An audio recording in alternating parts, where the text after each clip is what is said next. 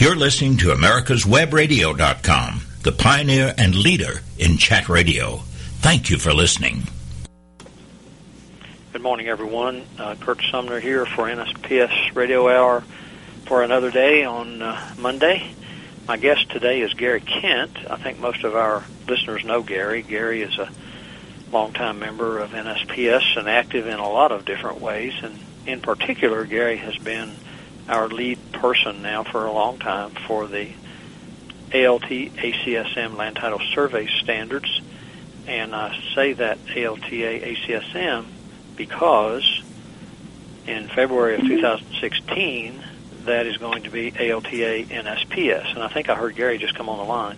Yeah, I'm I'm on. I have no idea why it wouldn't take uh, Gary, the reason I, for the audience's uh, uh, benefit, the reason I was kind of stalling is that we were waiting for Gary to be able to get on the line, and he hadn't been able to. So, so and Gary, I was I was just uh, telling people you were going to be the guest today, and that our our standards beginning in February next year are going to be the ALTA NSPS standards, and we can talk about that a little bit. But right. I, I actually thought to myself as I printed out uh, the red lines that you sent out the other day after our meeting. Mm-hmm.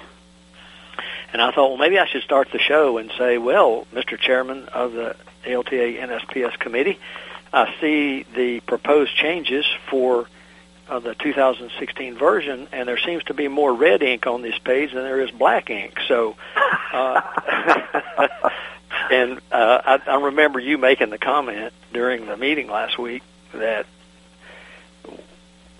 I don't think anybody ever anticipated when we went into the 11 version that we would have so much to look at for the 16 version. And I don't know yeah, if we'll talk about uh, that to begin with or not, but uh, the Sure. reason for the show today, everybody, is to have Gary on and, and kind of go through uh, what we we just had a final committee meeting last week in Chicago of the ALTA representatives and NSPS representatives to work out what we are considering final wording um, for the for the standards, and then putting those out this fall for NSPS and ALTA boards to approve before celebrating um, the birthday next February 23rd. Uh, the the uh, the the uh, festival. the festival, that's right. So uh, you can talk about that too. I know a lot of people have heard about that before. But anyway, thanks for for joining me today. Um, I, we talk about the standards a lot, and oftentimes when you're on the show, we talk about issues people have raised. Um, maybe that that might even be a good place to start for all the red ink we have. Just looking back over the last five years, that it's amazing that it's almost a never-ending conversation. Yeah, it is. It's it is really interesting. You know, when we uh, started work on 2011, well, by the time we finished the work on the 2011 standards, I think it had 23 pages of suggestions. And uh, as we got started in the 2016 version, I had commented. I said, "Well, we're we're certainly not going to have as many suggestions as we had last time." Well, we still ended up with uh, I don't know 15 or 16 pages worth, uh, and um, and the committees, both committees, both the ALTA committee and the NSPS committee, uh, review all of those. So I, as you know, Curt, because you were on that list, I was constantly sending out um, new new lists of all the suggestions and uh, throughout the last two years, really, and um, and we did end up with a bunch of them, and and a number of them that both committees thought were valid suggestions, and it did result in. Uh, let's see. I'm just looking at the sections. Yeah, the records research is is almost oh, not entirely, but very much reworked.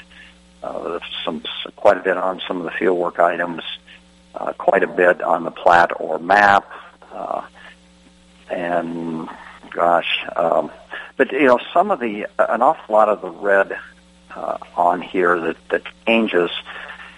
As, as you know, we it isn't in some cases not so much that we um, made major changes. Is this a, some rewording and modifying existing wording that was so modified uh, and moved things around to the extent that it was easier just to strike that whole section and show the new section rather than trying to show all the individual crossouts and and uh, additional stuff. So that's one reason there's a lot of on there.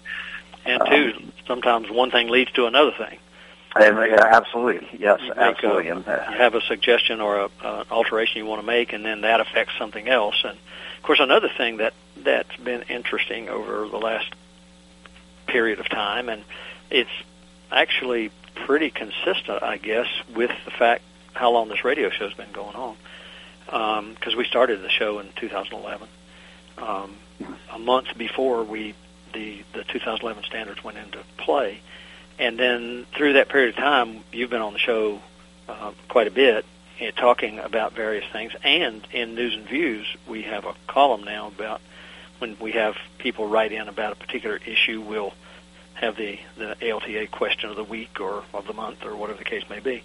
Um, but it's been a good outlet, I think, um, both the show and, and the newsletter, to have people to bring up things. And every now and then we get one that we never anticipated in any way. so. Yeah, it's always uh, every now and then I'll say to myself, "Well, I thought I'd heard every one of them, and here's a new one." yeah, that's very very true. And so I, maybe, and we got about half of this first segment left. Maybe you could spend a little time talking about the whole dynamic of the way the committee works. Uh, some people probably know that, but some don't, and just how how uh, cohesive the group really is. Sure. Um, the uh, the NSPS committee. Sometimes people ask me, uh, you know, who's the NSPS committee, and I, I say, well, it's pretty much whoever shows up at our meetings, and uh, which are held in the spring and the fall in conjunction with our with the meetings or the conference. And there are a few people who have been constant through that whole thing, and I really appreciate them in particular uh, as I mentioned up in Chicago last week, Judy Beal, because I know there were two meetings where Judy and I were the only two people in the room, which is usually what happens right after a new set has been uh, has been adopted. There isn't a whole lot of room or reason for meetings. But uh, we normally, as we get working on the new standards, we'll have uh, 10, 15, 20, 25 people in the room, and I bring in all the suggestions and uh, which I commit to people. If you make a suggestion, it gets on the list. Doesn't I don't vet any of them, and uh, and we will sit down and go through that list item by item and collectively. Uh, this is NSPS come to a consensus as to what we think is are good suggestions, what we think are not good suggestions, or at least suggestions that we're not going to incorporate, and then start developing a draft.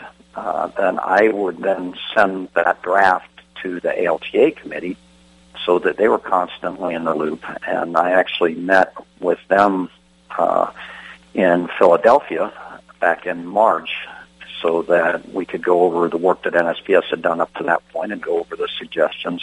So it was very much an iterative process. And what we have always done, as you know, Curt, is as we get to a kind of a final version, then we have a joint meeting between the two committees and that's always been in August. And uh, uh, the last few times we've had it up at O'Hare Airport, and ALTA arranges the the room, all uh, makes all the arrangements, and both committees fly in. I I drive up, and uh, we spend an entire day, as you know. We started at nine, and we ended at about five minutes till five this time, and literally go through the entire document and uh, so that we are all comfortable with what's there and kind of proofing it as we go, and uh, and come out with a document that we uh, then intend on submitting to the two respective boards for their consideration. And and as we discussed up in Chicago, the ALTA's vote will be on October 8th, and NSPS vote will be on October 9th this year. So right back to back. You mentioned Judy, and of course Judy was at that meeting, but we also had uh, so, a couple of three other people there representing NSPS, along with the so. And I know, of course, Paul Byrne was there from Nevada, and Malcolm Shaw from New York, and uh, you and I, and uh, Todd, and, Todd, uh, Todd and Rostad from uh, Phoenix. Right, right. So, so yeah, this, I guess the, um, the the point I was making is it's it's not a group of guys or group of people. I mean, uh, from one particular area of the country. It's pretty well across the board. Right. Actually, in 2005, we had uh, uh, Pat Beeler from from Seattle, and uh, but yeah, this time we had uh, Paul Byrne from Vegas. We had Todd, Todd uh, Rexstad from Phoenix. We had uh, Judy from Virginia Beach. We had you, and uh, and then I'm either I'm there as chair of both committees. I try not to necessarily represent either uh, either side, at least not too rigorously. On the on the title side, we had uh, Dick Bales, who is with Chicago Title uh, out of Chicago. We had uh, Justin Early, uh, Todd D'Amico, and um, on the phone Gene Alseth, all of who are with uh, First American. We had on the phone um, Denise Burge, who is with Old Republic. We had uh, Jack Zakal, who, uh, gosh, I'm at a, at a loss as to who he is with right now. I'll look him up. And then uh, Mike Waywood, also on who was on the call. So we had a really good cross section of people uh, on the call, and in uh, and I I neglected to say Malcolm Shaw from New York City, uh, who was on the survey side also. So we had about an equal number of title and survey people uh, in the room, and then a, a couple other title people on the phone. And I, I just think it's really important to have a good cross section of um, people who are familiar with the standards, who use the standards in, in a variety of different ways. Yeah, one of the things I found interesting um, in in our discussions last week was um, how many times not not that this was pervasive in any way, but oftentimes we'd be talking about an issue, and then the the thought would come up, well, when you're dealing with this issue, you're going to end up making a business decision about how you're going to address this. Yeah. Which which, yeah. which we I'd never really heard that a lot in our discussions before, but it's really relevant because it does come down to that in some cases that uh, you as the provider and the person who's asking you to do something um, have to somehow come to an agreement about how it's going to occur. Yeah, I I, think that was uh, very- very that was very interesting, and uh, and you know, as a result of that, I think we got a uh, a commitment uh, from ALTA to have some, some additional meetings to talk more about those types of issues because it is very true, and you know, Malcolm spent quite a bit of time talking about that. That uh, you know, we got standards, and we all know what standards say, but we also have uh, business decisions that we have to make. And as a, a very obvious example is someone wants successors and assigns in the certification. Well, you know, that's the, the standards certainly would allow that. And We, fact, we need to go to break, Gary. Maybe we can come back pick up on that. Yeah, sure. back. Let's come back and, uh, and talk about that then. Okay. Want to know if your Schonstedt locator is still under warranty? Go to Schonstedt.com and click on Warranty Finder in the lower left-hand corner. Enter your six-digit serial number and it will tell you everything you need to know. Out of warranty? Click on Repair Department. But here's a tip. Before sending it in, pick up a $25 discount by going to Specials and Sales under the Buy Now tab at www.schonstedt.com. Did you miss a show that you really wanted to hear? All of our programs are available for download on americaswebradio.com and on iTunes. You can listen to your favorite programs on americaswebradio.com anytime you like. Quick Stakes is your answer to staking. Lightweight, easy to ride on, easy to use, easy to find, and won't break your back carrying them like the old-fashioned wooden stakes. Have you tried a sample? If not, get a pen and paper and write down this number. 800-438-0387 or go to quikstake.com. That's Q-U-I-K-S-T-A-K-E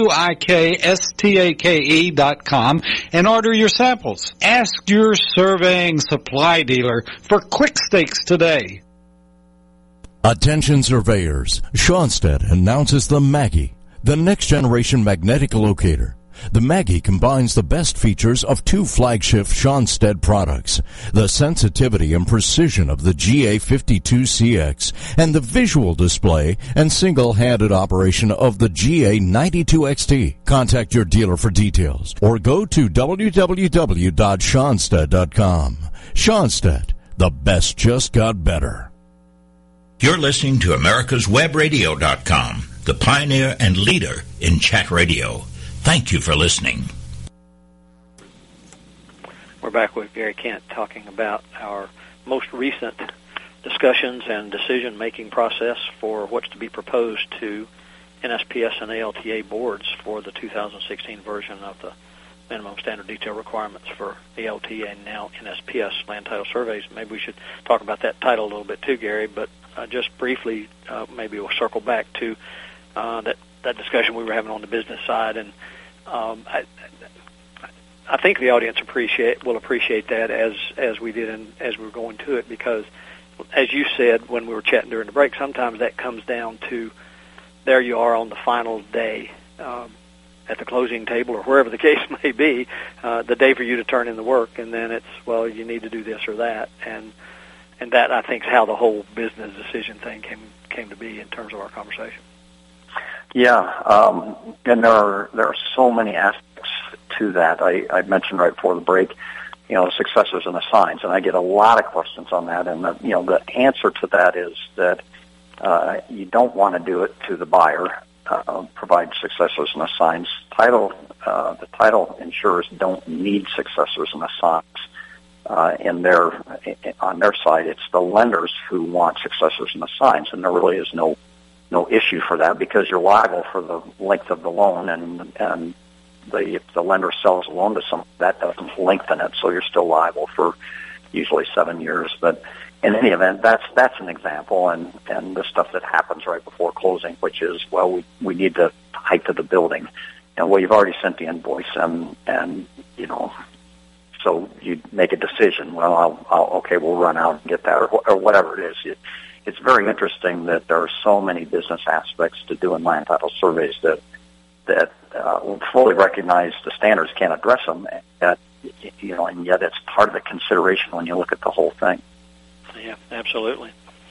And that you know, talking about the name change from ALTA ACSM to ALTA NSPS, it was with the discussions that's gone on about that um, for a long time now, really all almost through this whole last cycle uh, from 11 going forward. Yeah. Um, it it's reminded me in a way of uh, uh, bracing yourself for a, a blizzard in the wintertime.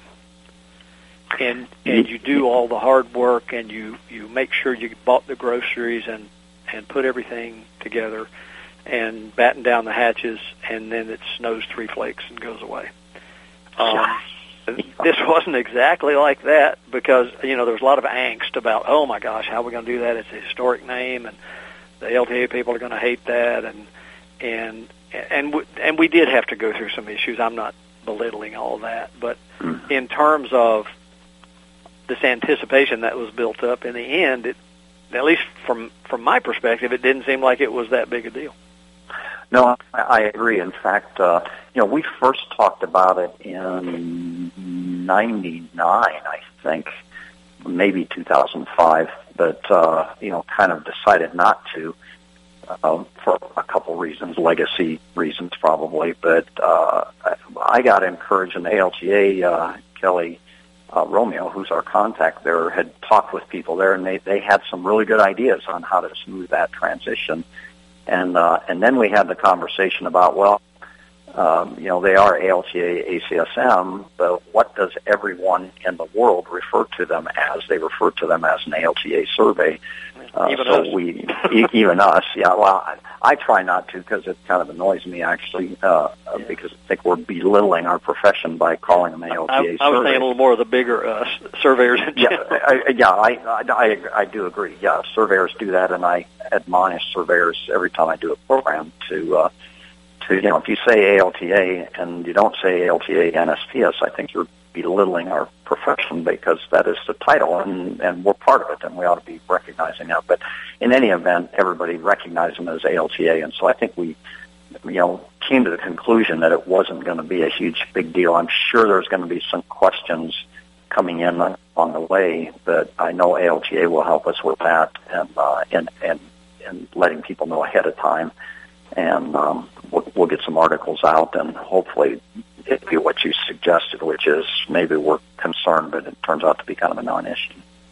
Yeah, did we come to the conclusion at the sometime during the meeting that was there going to be a statement on the 16 version so everybody is aware of the change, or yes, is yes. it's actually still the same group of people? It, it is, yes, it is on air, and it's in uh, section two, I believe. I can read to you what it says.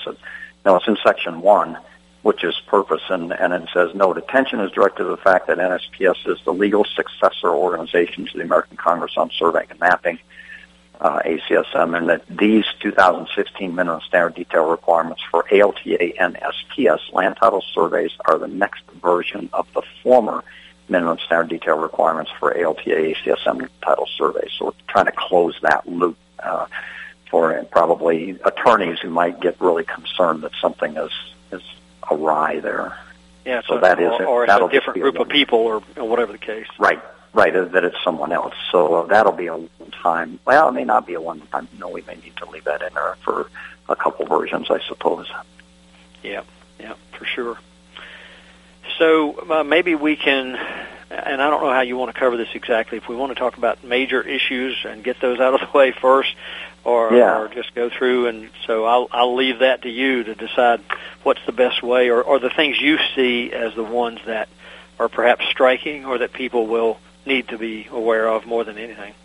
Sure, I think that's a that's a good idea. Uh, the the first one is uh, in the records research, and that is an item that we have uh, dealt with in, in, to some sense vaguely over the years because different different parts of the country people do different things, uh, and different states have different standards. There's all kinds of considerations there, but we always kind of left some of those issues uh, kind of open, and this time we're trying to close the loop a little bit on what is to be provided and then answer the question, which is the one that always comes up, which is what if it isn't provided?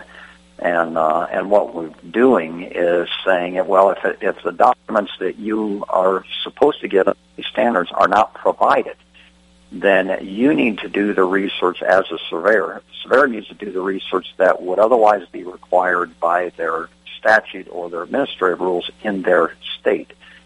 And and so we're trying to you know make a correlation there that if, for example, uh, the standards say they have to provide us with the joiners. Well, we know generally that, that the title company doesn't want to provide adjoiners, and there's reasons for that that are perfectly logical.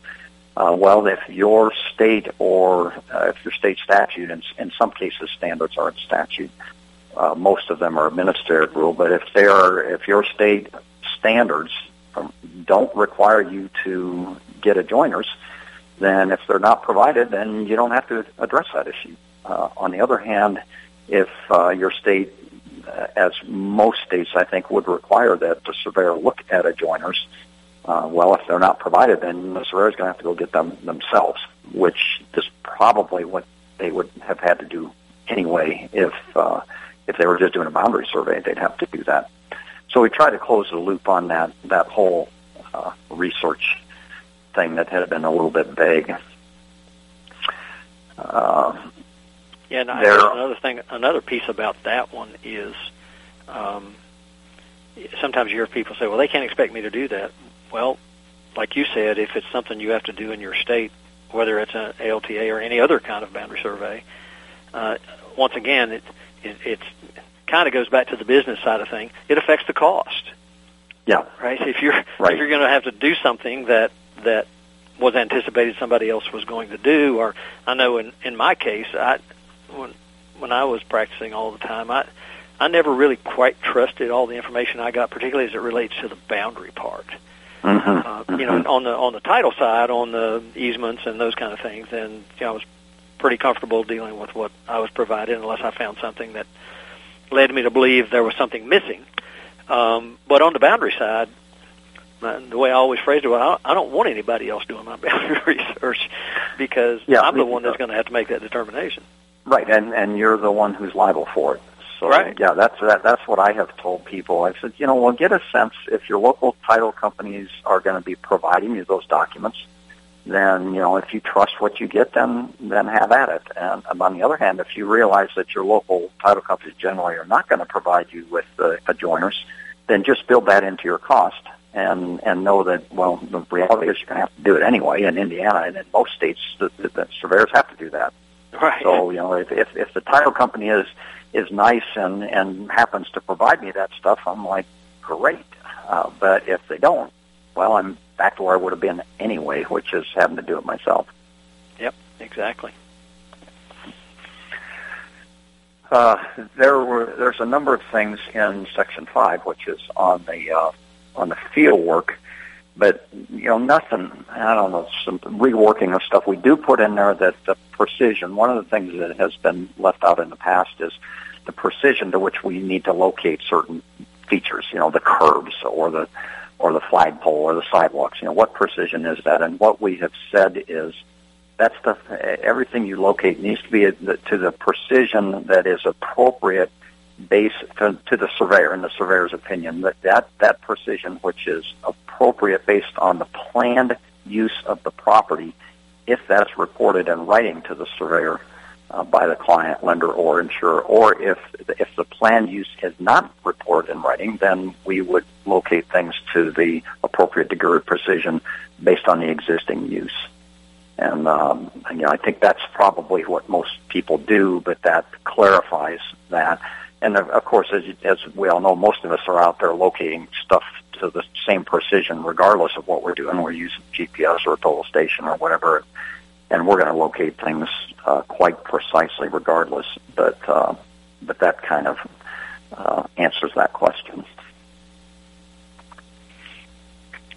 And then, of course, we we clarified a little bit, and we're a minute or so away from our break, so we'll come back to this section, obviously. But um, where we talk about, we used to say location and description of monuments. You've, we've sort of expanded that that phrase defi- uh, description to size, character, type, just right. so people aren't, uh, you know, confused.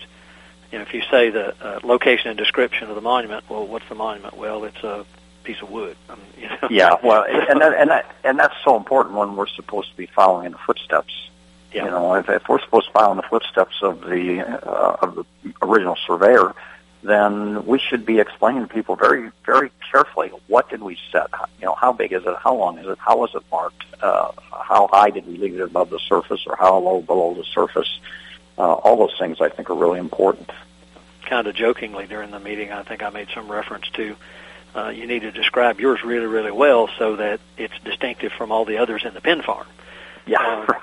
Um, so with with that, we're ten minutes away from break, break, so maybe we shouldn't get too much further. But uh, Yeah. sometimes it seems that way, doesn't it? So It sure anyway, does. let- Yeah. Let's go to break, and we'll be back in a couple minutes.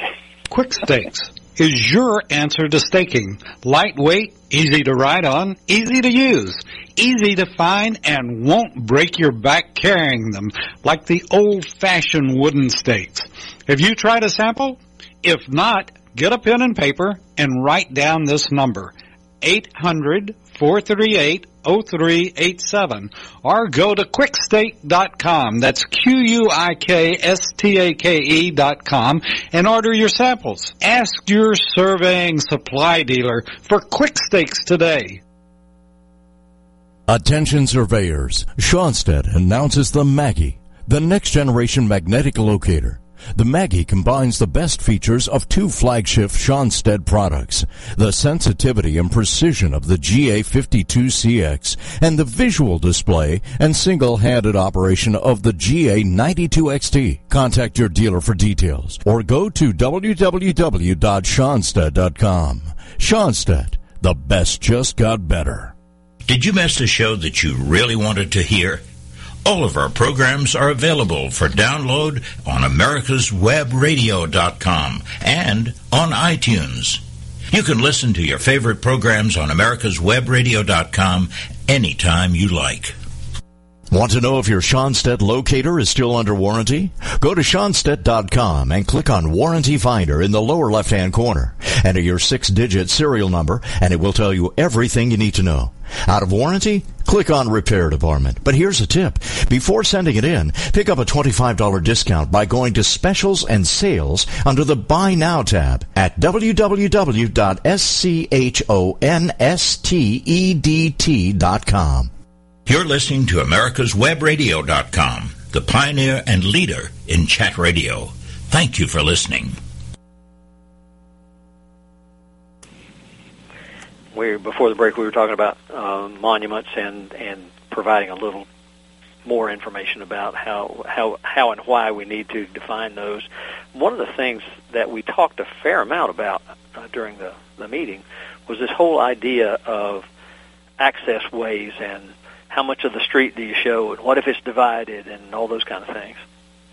Yeah, that's uh, that is a, a very frequent question I get, and uh, and a good example you know, as you know, it says uh, to show the width and of the travel way and all that stuff. Uh, and of course, the question is, well, number one, what if it's a divided street? You know, it's a divided highway. Do I need the, the stuff on the other side, or it's limited access?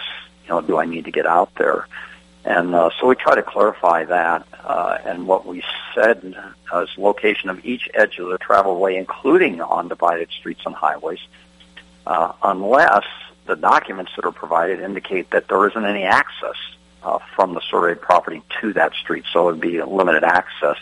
In which case, you know, if you if if property uh, literally there's no ability to gain access to that street or highway, then there's no use locating the pavement out there because it doesn't matter. So we uh, tried to address that. That question comes up off and on. Right and then we had to add a few more words in turn when we talked about pub, other public ways. We we inserted the word private this time uh, yes. because that's an access way as well. Yep. And clarified a little bit of the wording. Looks like on the on railroads. I don't know if there's any story to that one or not, but um, and we took railroads out of uh, as an example of a utility and inserted that in as, which is probably where it properly belongs, which is forms of access uh, to or or on or across the property. And so we included railroads, railroad sidings, and spurs uh, up up there in the uh, in this area about vehicular pedestrians or other form pedestrian or other form of access. Um, another thing I'm looking at this, Curt, as you know, we also, there were various places in the standards where we talked about conducting the survey or doing this or doing that, and, and all through Section 5 we made it consistent because we're talking about what goes on in the field, and we changed all of that to say in the process of conducting field work so that we've got consistent wording through the standards now. Um, and on Section 5, the field work is what's being addressed there.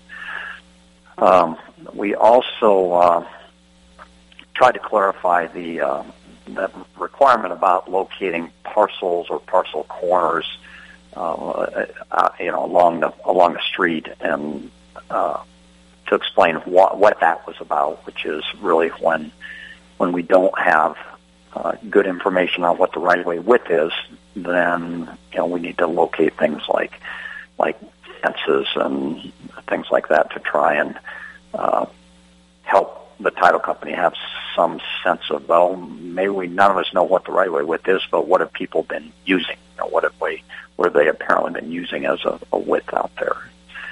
So we and we added made a that. kind of a similar statement or a clarification statement, I should say, with regard to the the Section C part on lines of possession. Um, we're we're we, we're a little more specific about talking about trees and brush and shrubbery and that kind of thing. Right. That that's a question I get frequently, and Dick Bales and I have talked about that quite a bit. And, and we have a new sentence in there that says, uh, trees, bushes, shrubs, and other natural vegetation need not be located other than as specified in the contract unless they are deemed by the surveyor to be evidence of possession pursuant to the section above, which tells us to locate the character and location of evidence of possession. So uh, that kind of alleviates that issue of, well, you know, there's just these random trees. Do I need to locate them? Uh, not unless the client asks you to, not unless you think it's important, but, but with respect to the standards, not unless they appear to be evidence of possession.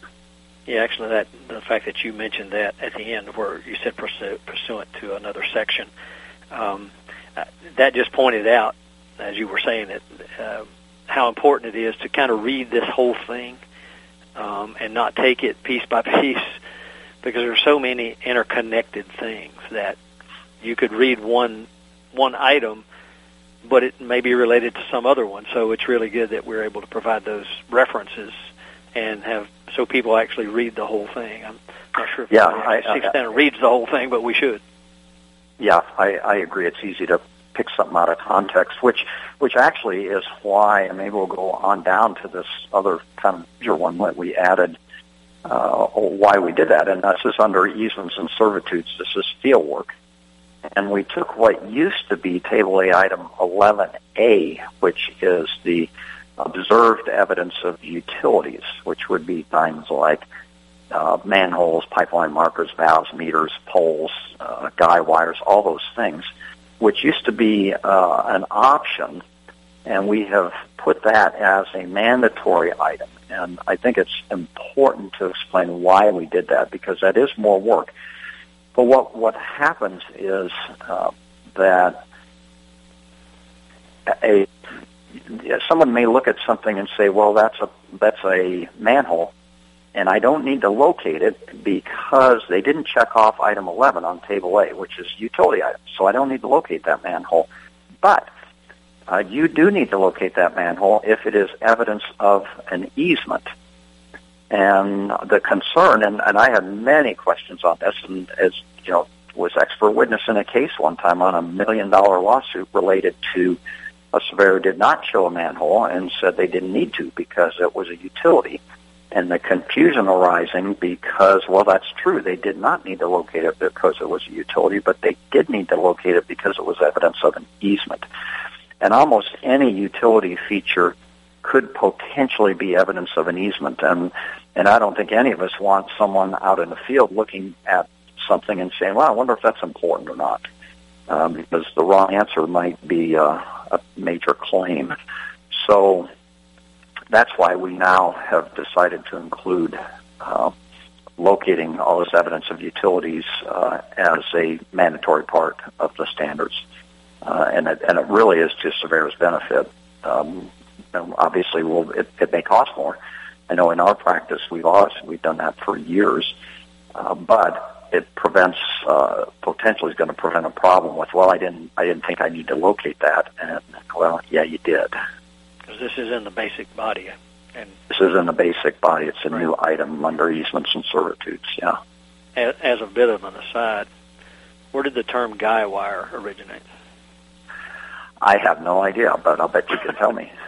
no, I can't. Actually, it's always perplexed me um, because I've heard people call it different things, guide wire, guide wire, yeah, things, and it's a guy wire but I just never knew where the term came from. I thought maybe you knew. No, we'll I'm look that I up. I guess that's uh, we will have to look that up.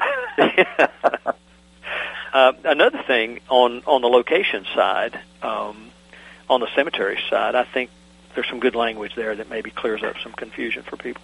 Yeah, in 2011 we threw the word grave sites in there, uh, and that has caused some confusion because we talk about the location of cemeteries, grave sites, and burial grounds well, you know, does that mean you have to locate all the grave sites in the cemetery? And I think most of us would say, no, that's that's not even logical, but but it says that.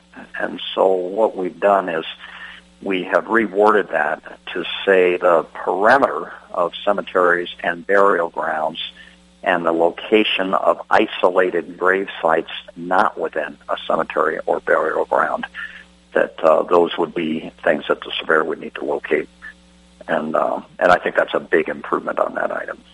Right, and left in the the wording that uh, prevents you from having to walk every foot of a 200 acre parcel when you're doing the boundary line, right. in search of of the the uh, happenstance of a gravesite somewhere. Right, right. So, so the responsibility has to do with uh, was it was this information disclosed in uh, in documents that were provided to the surveyor in other words, a deed or you know something that says something about a cemetery or burial ground, uh, or did we observe it in the process of conducting the survey, and there is another field work item right there that I missed. Uh, so, so ALTA has no expectation surveyors are going to traipse all the way across the 200 or 2,000 or, or 20,000 acres. They just ask that we be observant while we're doing the survey. Right. And, and then expanding on that a little bit, um, there's some clarification on the whole springs and ponds and all of that where you've added some language. Right. Under the uh, water features item, um, we it used to say location of springs together with the location of ponds, lakes, streams, and rivers. Uh, we came to the conclusion that we didn't need to separate a spring out from other things. But we also added uh, canals and ditches, and this is primarily for those out west, not exclusively, but out west where you've got irrigation canals. Uh, and then we also added marshes and swamps uh, because um, you know that is potential evidence of a wetland, uh, and we're not going there. Other than this is asking us to locate, uh, you know, marshes and swamps if if we see those. Um, and then and then we also added running through or outside but within five feet of the perimeter boundary of the surveyed property. So I think that's a that's a pretty good improvement in that whole item. It adds some things that are important, but it also qualifies and helps explain better um, what our responsibility is um, with respect to locating that. Yep, yeah, I agree. And I don't know if we've because we we got a minute or so before we need to go to break, but um, I didn't want to jump in. We'll get on on the platter map side, and I think we pretty well covered everything in the fieldwork side that was was particularly I don't want to use the word important, but uh, a change. Yeah, I think that covers the the huge majority of the kind of major things. Yeah. Yeah, and and I guess it's a maybe a good thing to to say here that when we publish these on our website, we'll do like we did last time. We'll we'll have the the document, but we'll also have kind of this version we're looking at now, so people can find these things more easily um, as they uh, as they're reviewing it to see what the changes are. I think that was very helpful when we've done that in the past. Yeah, I think it's I think that's important, right? So we'll we'll do that. So so we don't run over time here. Um, let's go ahead and uh, and take our break now. It's a, it's a good time to do that, and we'll come back and pick up on the the plat part. So we'll be back shortly. Okay. Want to know if your Schonstedt locator is still under warranty? Go to Schonstedt.com and click on Warranty Finder in the lower left-hand corner. Mm-hmm. Enter your six-digit serial number, and it will tell you everything you need to know. Out of warranty? Click on Repair Department. But here's a tip. Before sending it in, pick up a $25 discount by going to Specials and Sales under the Buy Now tab at www.schonstedt.com. Quik Stakes is your answer to staking. Lightweight, easy to ride on, easy to use, easy to find, and won't break your back carrying them like the old-fashioned wooden stakes. Have you tried a sample? If not, get a pen and paper and write down this number. 800 438 0387 or go to quikstake.com. That's Q-U-I-K-S-T-A-K-E dot com and order your samples. Ask your surveying supply dealer for Quik Stakes today. Did you miss a show that you really wanted to hear?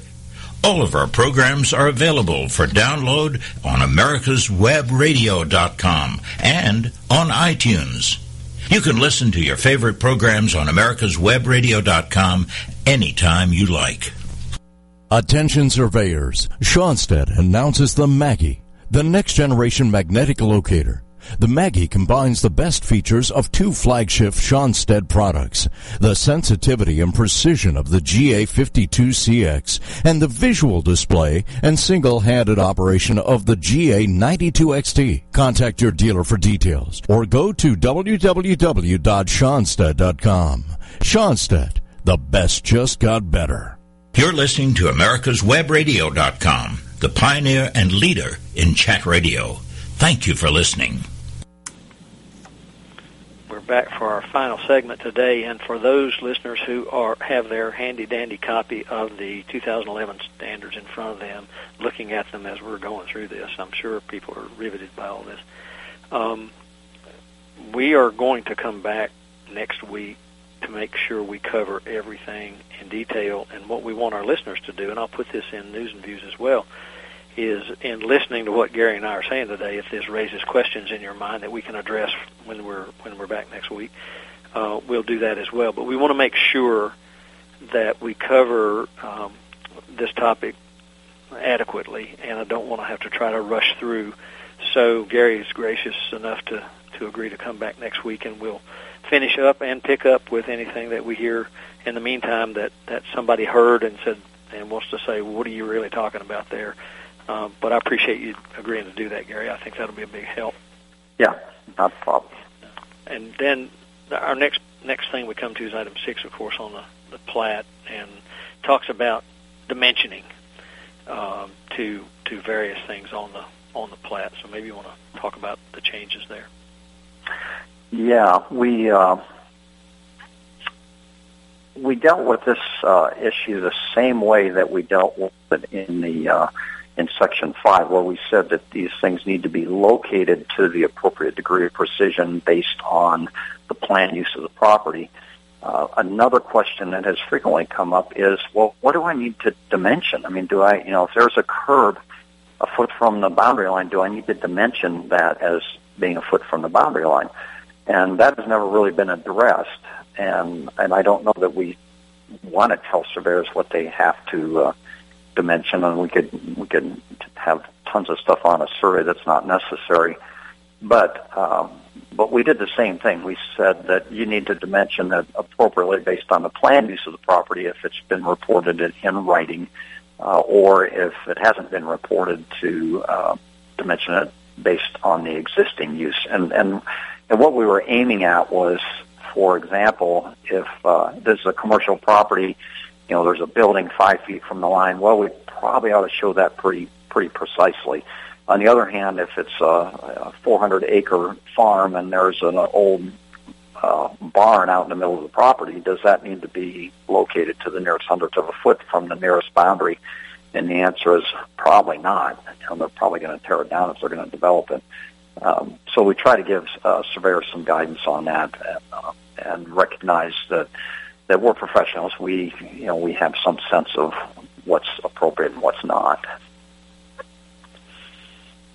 And I think it's um, I think that term, uh, what's appropriate and what isn't, is is a good term to use for the surveyor. Of course, keeping in mind that that what's relevant is important from the perspective of the user as well. So once again, I think what we're doing here is setting up a situation where uh, as much as some of us hate to do it, we really do need to talk to people. and, yeah. And, and unfortunately, sometimes the person who's going to end up being that end user is not part of the conversation, and that makes it difficult as well. But, yeah, I, I totally agree. Uh, you know, we we do need to be talking to people, and fine. I, as an example, with that barn, uh, I have been involved in projects where there's been an old barn, and and they have, you know, they've ended up turning it into a, a clubhouse or something. So, mm-hmm. you know, if I made a bad decision, I, you know, well, shoot, I can just paste that thing in. That's not going to matter. Well, then I may have a problem. So, so we do need to have those conversations, and and that's as anybody who's been in some of my programs knows. I I make uh, a little light of the fact that we don't like to to have to engage with people. Most of us, um, but but it isn't. You know, it isn't a isn't intended to be a joke really because we can get in all kinds of problems when we don't have conversations and, and explore Absolutely. things that we need to be doing. Yep. And, and one of the sections where we have a, a lot of uh, rewording, maybe is the right term, is is in 6B on the descriptions and dimensions yes. and closures. Yeah. We um, we tried to separate some of this stuff out and make it a little a little more clear. And so what we start off and said, well, the uh, uh, the the survey needs to the plat needs to show the current record description of the surveyed property, or if it is an original survey, it needs to show the current record description of the parent tract that contains the surveyed property. And having said that, by the way, we way back, I think in section one or two, one of the things we did this, no, it's in section four, one of the things we did uh, this time around was define what we mean by the term original survey. And in section four, we said uh, prepared for purposes of locating and describing real property that has not been previously separately described in documents conveying an interest in the real property. Uh, that suggestion, not that warning, but the suggestion to address that came from BLM uh, a while back. I think um, uh, Bob uh, Bob Don, I think maybe sent that suggesting because you know the term original survey in the context of BLM has a different context than when we talk about it with respect to boundaries. So we tried to define that. But um, so we so we put that in there, and then we also uh, discussed the issue of well, what if you wrote a new description? And well, if if a new description was written, and there, uh, you know, sometimes there are silly requests to write a new description. Uh, merely because somebody wants one written, uh, but but if we were doing a survey for development and someone and it involves several parcels, they may want a perimeter description of the overall the overall tract, including all the parcels, because they're going to ask the title company for a contiguity endorsement.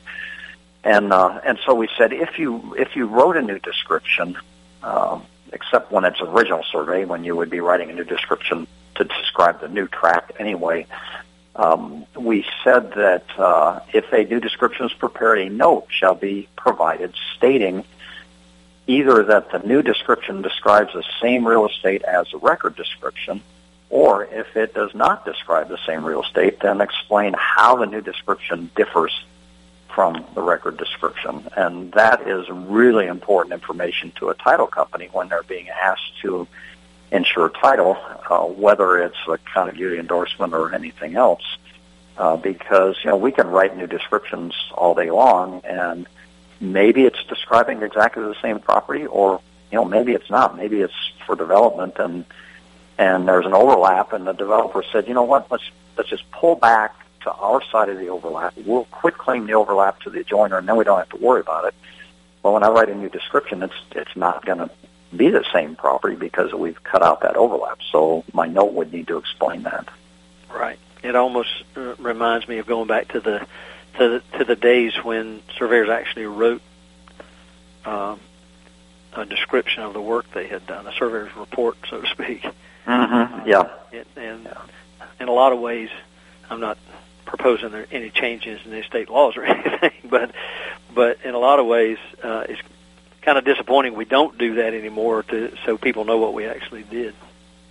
But, yeah. Um, and and as you know, I think in Indiana we pretty much have to do that. But in most areas, uh, I think a lot of times surveyors don't want. You know, it's proprietary information. You know, I, you know, I I put the effort into that, and I'm not going to tell people what I did, which I think is uh, uh, a big problem.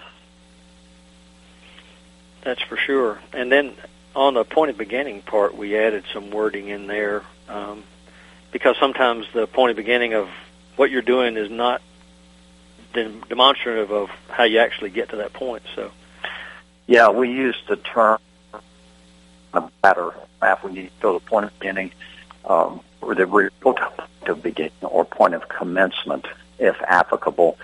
Um, the, the reason we choose that wording is because in some parts of the country, probably in most parts of the country, if, if our metes and bounds description starts at some remote point, we will say commencing. We'll call that as a point of commencement. Uh, but it is uh, certainly with some surveyors and in some areas, they will call that uh, remote point the point of beginning, and then when they follow through and get to the actual property, they will call that the true point of beginning. And so we've used the term point of beginning or remote point of beginning uh, and make sure that that information shows up on the survey because somebody is there trying to follow our description and and look at the plat and I want to show them all that stuff so that they you know can follow what we did and follow where the property is with respect to the uh, description. Now that takes me back a lot of years when I first moved to the part of Virginia where I live now and started doing some work in Maryland, having come from a more remote part of Virginia. Um, and the descriptions all begin that way. They begin as a as a or pretty much at, at that time they did. I don't know if they still do today, but beginning on the fifth line, and then it would start with bearings and distances that are totally different from the bearings and distance of the survey that was done before, yeah. because it's oh, harkening yeah. back to old deed descriptions, and it was very Yep. very confusing until you sort of got used to what what they were doing. Yeah, now that, that practice is very, very different around the country uh, in areas. of you know, stairs just hate writing new descriptions, and you'll see descriptions that continue to refer to uh, barns that burned down in 1890 and and stones that uh, stones that aren't there anymore, uh, and Sure. adjoiners who haven't haven't been an adjoiner since 1870, and uh, and in other parts of the country, you know, there's no hesitation to to bring those up to something more more current and relevant. Right, and you know, on that on that element, it is something that you run into all the time. You look up on the tax map who owns the land, and then you go look at the old description, and it's talking. So to make sure you're dealing with that, it it requires a lot of effort in making sure you're still talking about the same thing, Yeah, exactly. Yeah, just just yeah. on the research side. And uh, I think the way the world turns in a lot of cases, everybody's looking at the expeditious way of doing things, and sometimes thinking, "Oh my God, I gotta go back and do that." But you know, for me, I, I always felt like I needed to do it just so I was, felt comfortable with what I was actually doing. yeah, Well, Yeah. we are actually within a minute or so of when we need to go off the air today. So maybe what we can do is just to reiterate to our listeners that we will come back next week and begin uh, item six of the basic, uh, the mat, and plat, mat or plat or map side, and we're down to about B6 or B4 or 5 at this point, and we'll come Mhm. back and pick up on that and go the rest of the way through um, and all the way through certification and all the changes in Table A. Um, and as I said, I wanted to make sure we, excuse me, I didn't mean to cough into the phone there, but couldn't talk otherwise. We we want to make sure we cover this as well as we possibly can on the show and uh, have it available then for people to go back and listen to and um, and try to get as much information as we can out about the thought process behind what all these changes are. I think that's Yeah. important for people to know. I think it is too. And and as you know, there are some significant things in Table A that we're going to want to talk about. Right. So uh, So Yeah, we're I- uh, 10, 10 seconds away. So I appreciate you being with me and for agreeing to be with me again next week. And we'll come back and pick up on that and uh, and go through the rest of it. So thanks a lot, Gary. Okay, you're welcome, Curt. Talk to you soon. Bye bye. All righty. You're listening to America'sWebRadio.com, the pioneer and leader in chat radio. Thank you for listening.